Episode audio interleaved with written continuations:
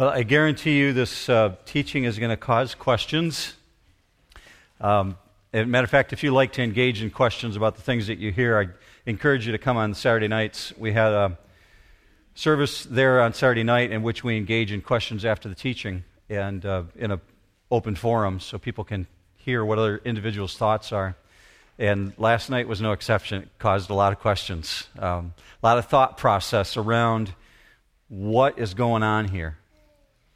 I'm going to share with you uh, one of my favorite paintings. I'm not going to put it on the screen. I'm just going to tell you about it. And I'm going to encourage you this, this week or maybe later today to Google it up yourself. Bring up one of Rembrandt's works, one of the works of the masters. Um, some of you might know that I, I, was an art major my very first year in college and did a lot of work on studying uh, art history. Got really bored with it. Switched over into aviation. I switched over into Bible.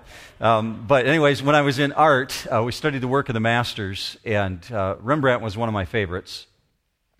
Rembrandt had taken um, liberty when he recreated some of the paintings around the time of Christ. And he was always historically accurate. He would capture it as authentically as he could with clothing, the whole nine yards. But there was exceptions occasionally when Rembrandt would insert himself into a painting. And this particular one that I'm encouraging you to bring up yourself and study it a little bit is the crucifixion scene.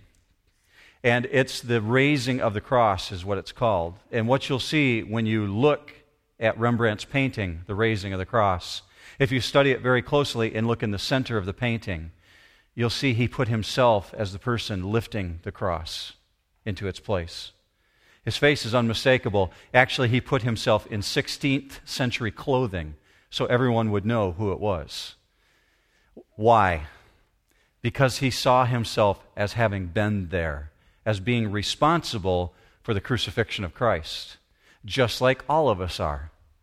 Everyone who's ever sinned has responsibility for Christ having to go to the cross. And Rembrandt was just playing it out there, saying, I'm just as guilty as everybody else. We're finding the same thing to be true about these layers when you look closely in the book of John. We've called this study that we're doing the portrait for a specific reason. Because John 1:18 says no one has ever seen God, yet Jesus explained him. And as we go through layer upon layer and we study the portrait more closely, we see things, details in the center that explain the nature and the character of God. So, like Rembrandt, if you study it and you see those details, you understand there's more going on there than just capturing a historical moment. We see here as we study this layer upon layer of explanation of the complication, the dimensions to who God is. It's a powerful insight for us. So now, where we left off last week, the stage has been set for a violent confrontation between Jesus and the Pharisees the scribes who have come before him. We're learning just how bad they really want to kill him. So much so that they're willing to lay a trap for him. Now, before we move any further forward, I'm going to invite you to open up your Bibles to John chapter 8, and then we're going to pray together before we step into the actual study. So, if you can hold your finger there, go to John chapter 8. It's where we're going to be picking up this morning. It's the story of a woman who's been caught in adultery, and she's brought before Jesus, and she's about to be stoned, and they're asking for his position on it.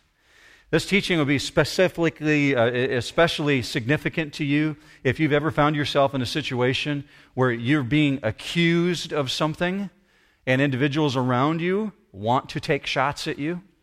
It'll also be specifically significant for you if you found yourself in the situation where you're the accuser and you found someone behaving improperly and you want to deal with it. Jesus deals with both sides of the issue this morning, and it's tough stuff. I'll just tell you up front. But before we step into it, we're going to ask God to work through us so that His Spirit guides us. So, would you pray with me? Father, we come before you with hearts ready to hear from you.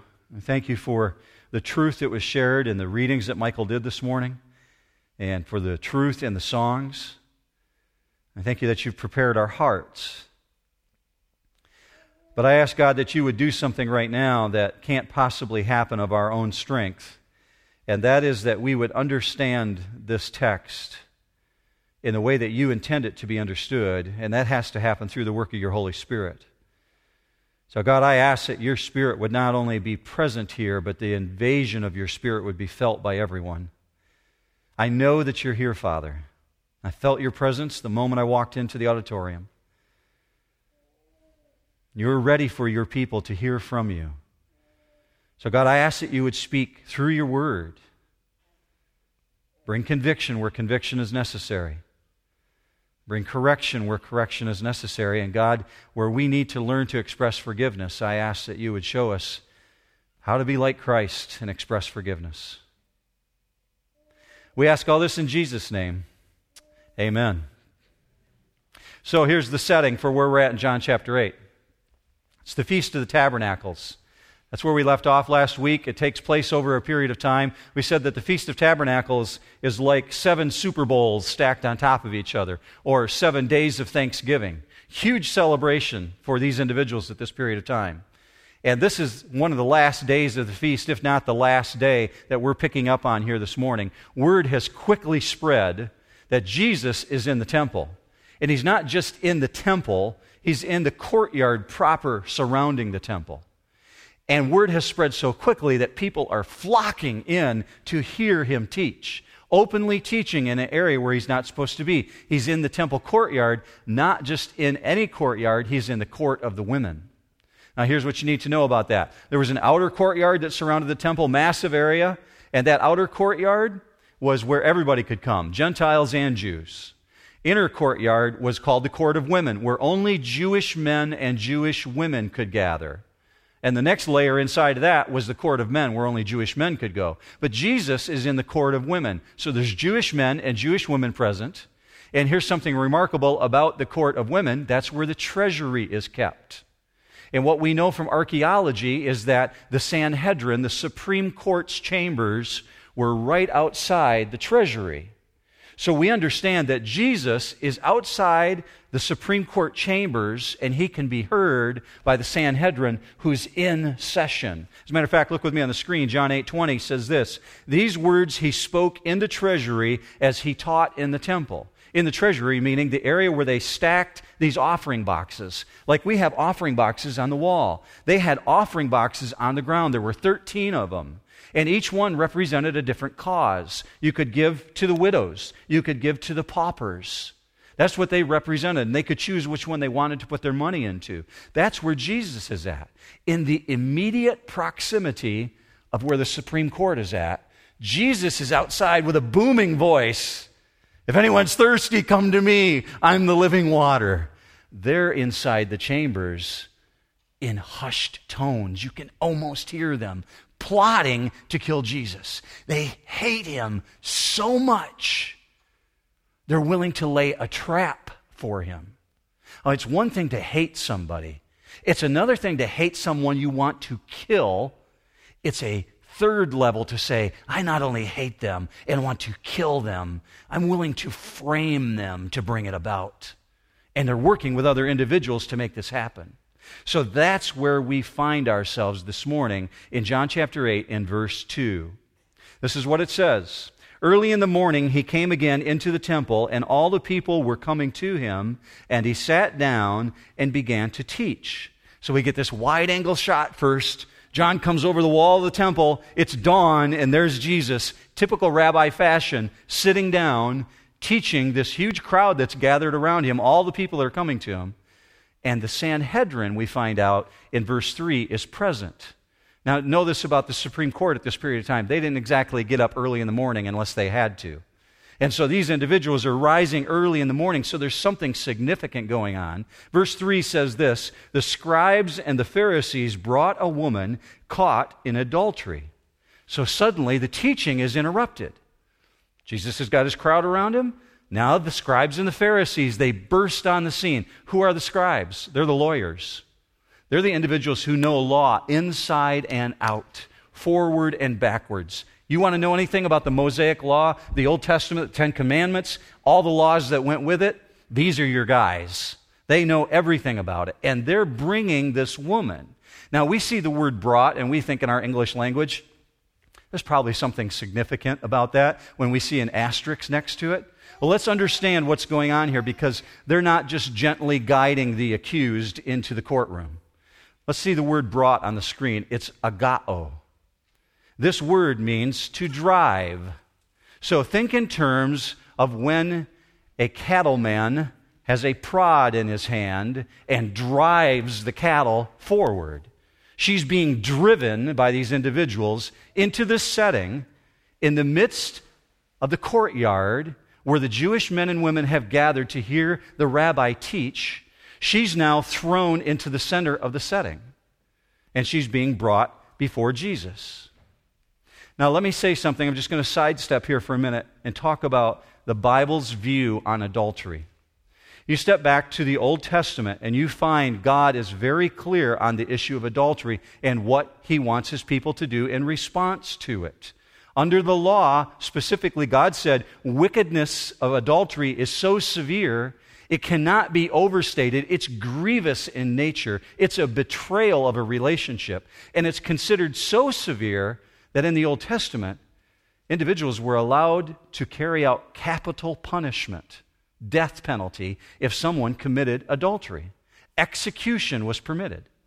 As a matter of fact, it was taken so severely that if a young woman was engaged to a young man and she was found to be committing adultery outside of the relationship of the betrothal to this young man, she could be killed and would therefore be taken to her father's house and killed on the steps of her father's home as he witnessed it because the dad had responsibility over the daughter.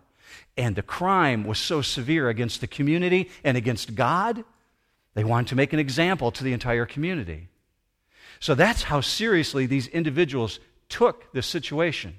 So if you wanted to set up Jesus with a volatile situation in which everybody was supercharged with emotion, this is the perfect plan.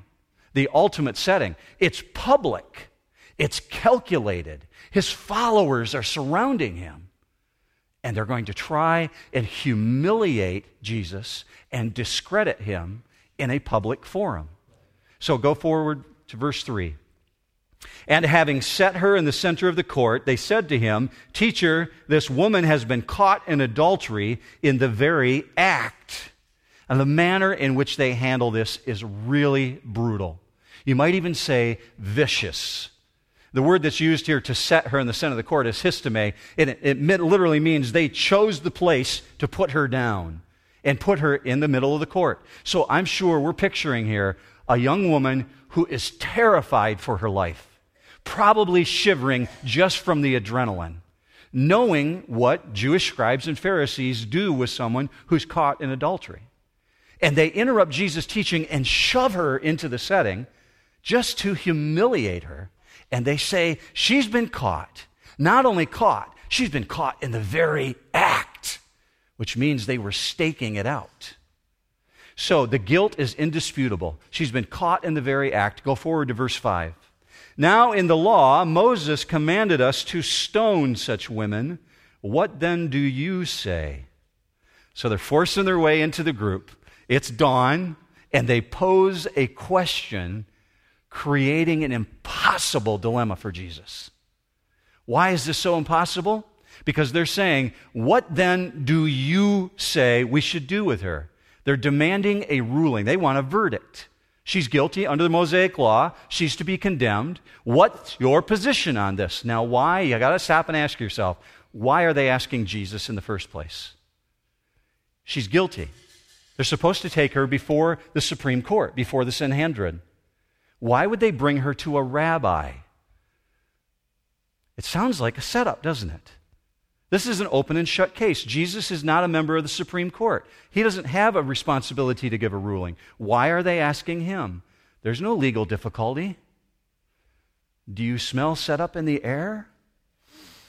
Wow, this is a ripe environment. Now, Jesus has already taken a position on adultery. He made himself very clear. Matter of fact, if you read the book of Matthew, you know that Jesus spoke both to the action of adultery and to the attitude that conceives it. He understands exactly what's going on here. He's taken a position. Look with me on the screen, Matthew 5 27. You have heard that it was said, You shall not commit adultery. But I say to you that everyone who looks at a woman with lust for her has already committed adultery with her in his heart. So set aside the grace and mercy component from a purely legal standpoint. They're correct. She deserves to die under the Mosaic law. It's one of the big ten, the seventh commandment under the Ten Commandments. God said this on the screens, Exodus 20:14, "You shall not commit adultery." Leviticus goes further. It specifies the death penalty. Leviticus 20:10 If a man commits adultery with another man's wife, with the wife of his neighbor, both the adulterer and the adulteress must be put to death. And then they are told how to carry it out. Deuteronomy 22:24 You shall take both of them to the gate of that town and stone them to death.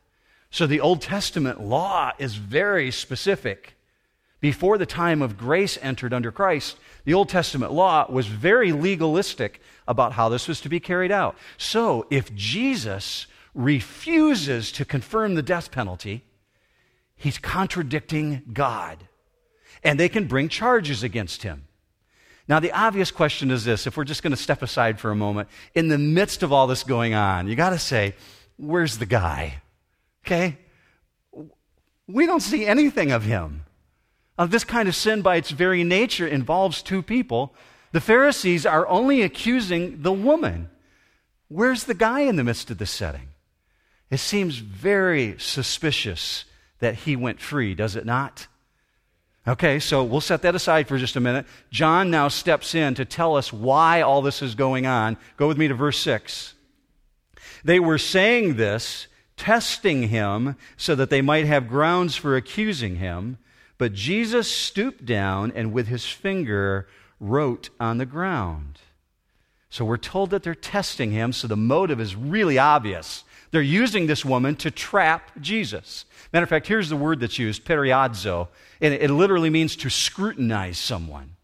Scrutinizing where he stands, they want to use him so that they can tempt him, according to the definition, into making some type of a declaration. This is all a setup. So, number one, if he refuses to confirm the death penalty, they're going to charge him with contradicting God and God's law. Or if he agrees to the death penalty, his reputation is ruined because he's the one who's been saying sinners need forgiveness, they need grace and mercy. Matter of fact, Jesus is well known for this statement when he was at dinner with a whole bunch of people who were living a really vile life. And the Pharisees saw him. They're looking through the window and saying, What's he doing at a beer party? Why is he there? I mean, the room is filled with smoke. They're playing poker. Why is Jesus in that room? Jesus' response, look on the screen with me. Matthew 9 12. When Jesus heard this, he said, It is not those who are healthy who need a physician, but those who are sick. But go and learn what this means. I desire compassion and not sacrifice, for I did not come to call the righteous, but sinners. So, for us, this entire scenario raises a much deeper question. Jesus has to deal with the significance of this moment. Does he support Old Testament law and the legalism of it? Or does he express forgiveness and mercy? For us, we have to look at this and say, wait, God, Old Testament, law, very clear, punish the sinner. God, New Testament law, forgive the sinner. How do you balance the two? Same God.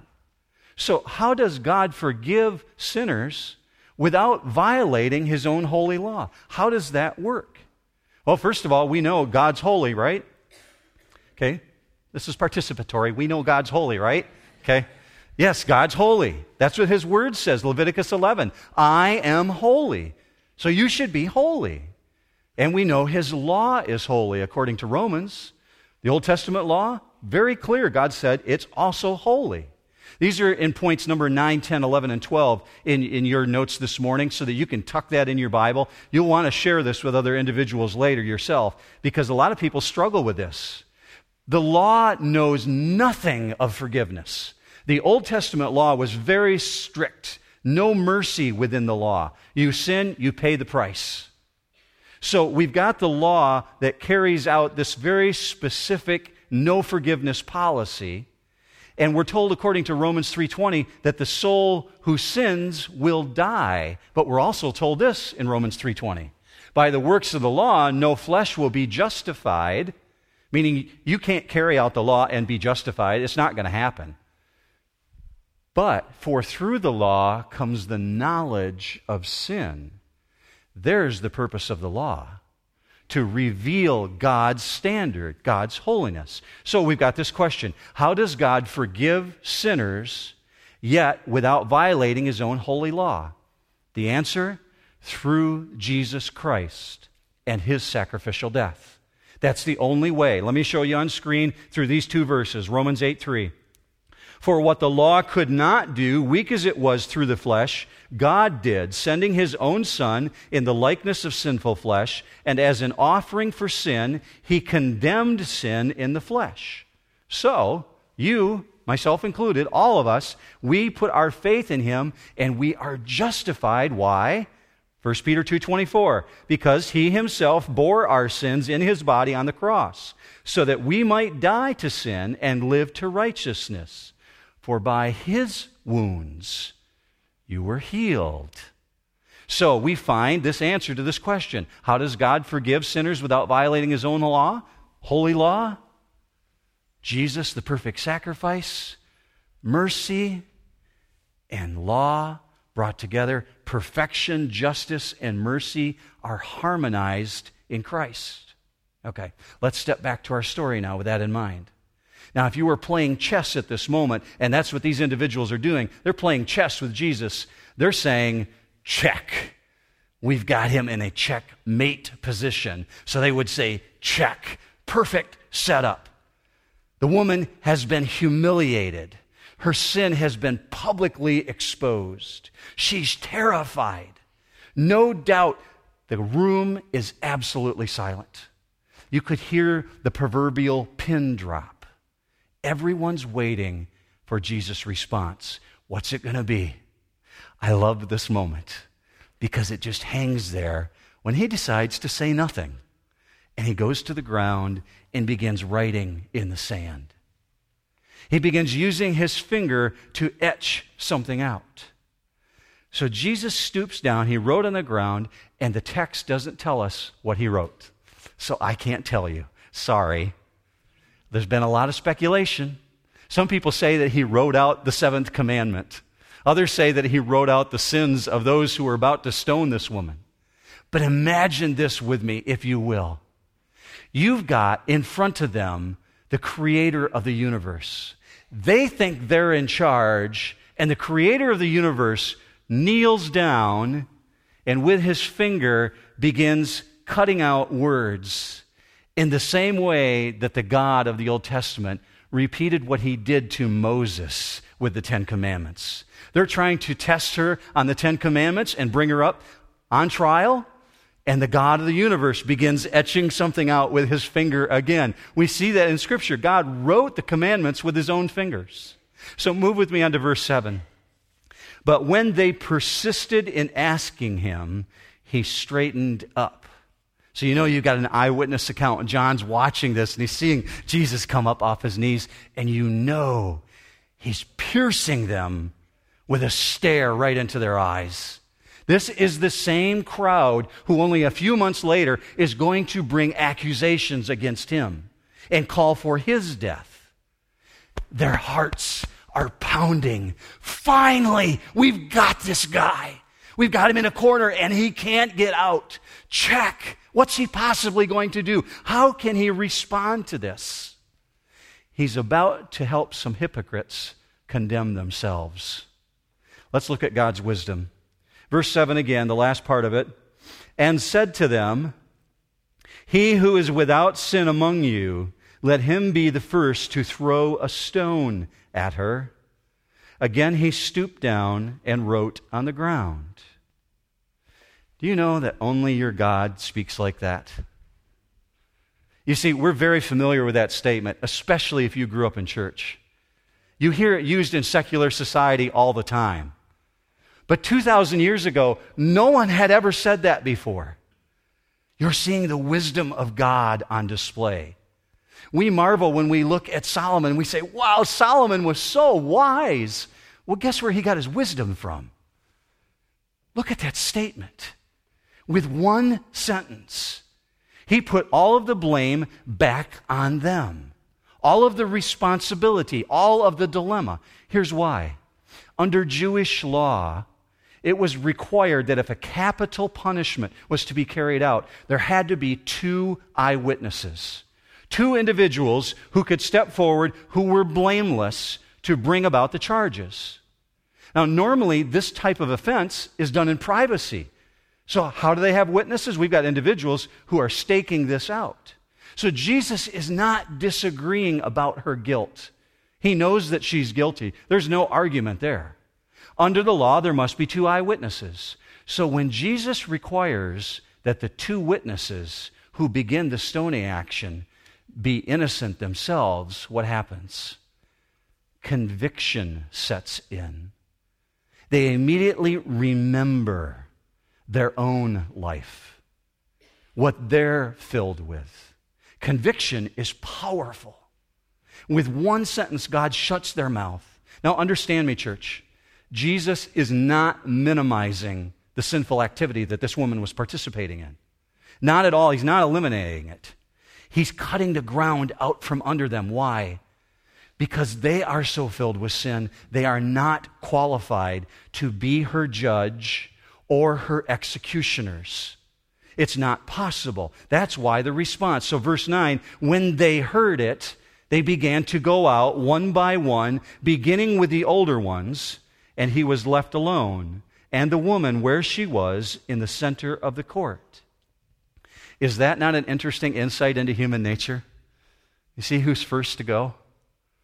The older ones. Why? Well, if you're of a certain age, you have more to remember, don't you? You certainly have more memory bank to remind you of where you've been. So I put this in your notes also. It is ironic to me that those who came to put Jesus to shame themselves have left ashamed. And those who came to condemn have left condemned. Now, here's the thing about laying down your stones. If you're one of those that's carrying a stone around with you right now because someone's done something to offend you, laying down the stones begins with the humility of remembering. That Jesus is immediately reminding them hey, you're not so great yourself, guys. Those of you who don't have any sin, you can go ahead and carry this out. But you better remember where you stand. And they absolutely, obviously do. They've got way more sense than declare themselves righteous. So go with me to verse 10. We have an empty room now. Straighten up, straightening up, Jesus said to her, Woman, where are they? Did no one condemn you? I love this eyewitness stuff that John's watching. He sees Jesus, so he's relaying it to us. He gets up. And Jesus is left alone with the woman in the center of the court. I'm thinking the disciples are still there. I'm thinking the crowd is probably watching this, trying to learn what's going to happen next. Only a moment ago, she's been bait for a trap. And this is the first time someone speaks directly to her Woman, where are your accusers? Is there no one to condemn you? Mel Gibson, when he produced The Passion of the Christ, captured this moment in a way that no one else could. I want you to see this short clip to realize the intensity of this moment. Let's watch it together.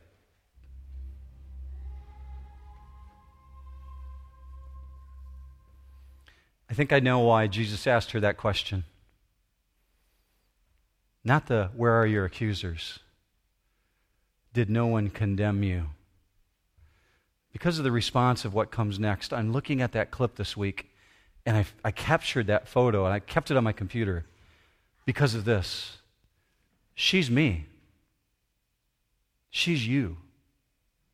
She's every one of us who have ever needed the forgiveness of Christ. He's asking that question Did no one condemn you? so that he could make this response next. Verse 11. She said, No, Lord. And Jesus said, I do not condemn you either. Go from now on, sin no more. Could Jesus have condemned her at that moment? Absolutely. He's the only sinless one. Could he have stoned her at that moment? Certainly. I do not condemn you either. Do you notice that she didn't even ask for forgiveness? She never even asked for mercy. God did not pass judgment on her. What he did do is he commanded her to do what he's told others to do for millennia go and sin no more. What's in the past is in the past. Leave it there. But don't carry it into your future. Don't continue in sin- sinful activity.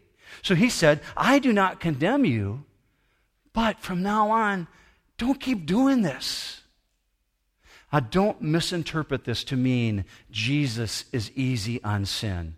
Your king is not easy on sin. The forgiveness of God is free, but it is not cheap. For him to forgive her meant that six months later, he had to go to the cross. The same is true for you. Rembrandt realized that.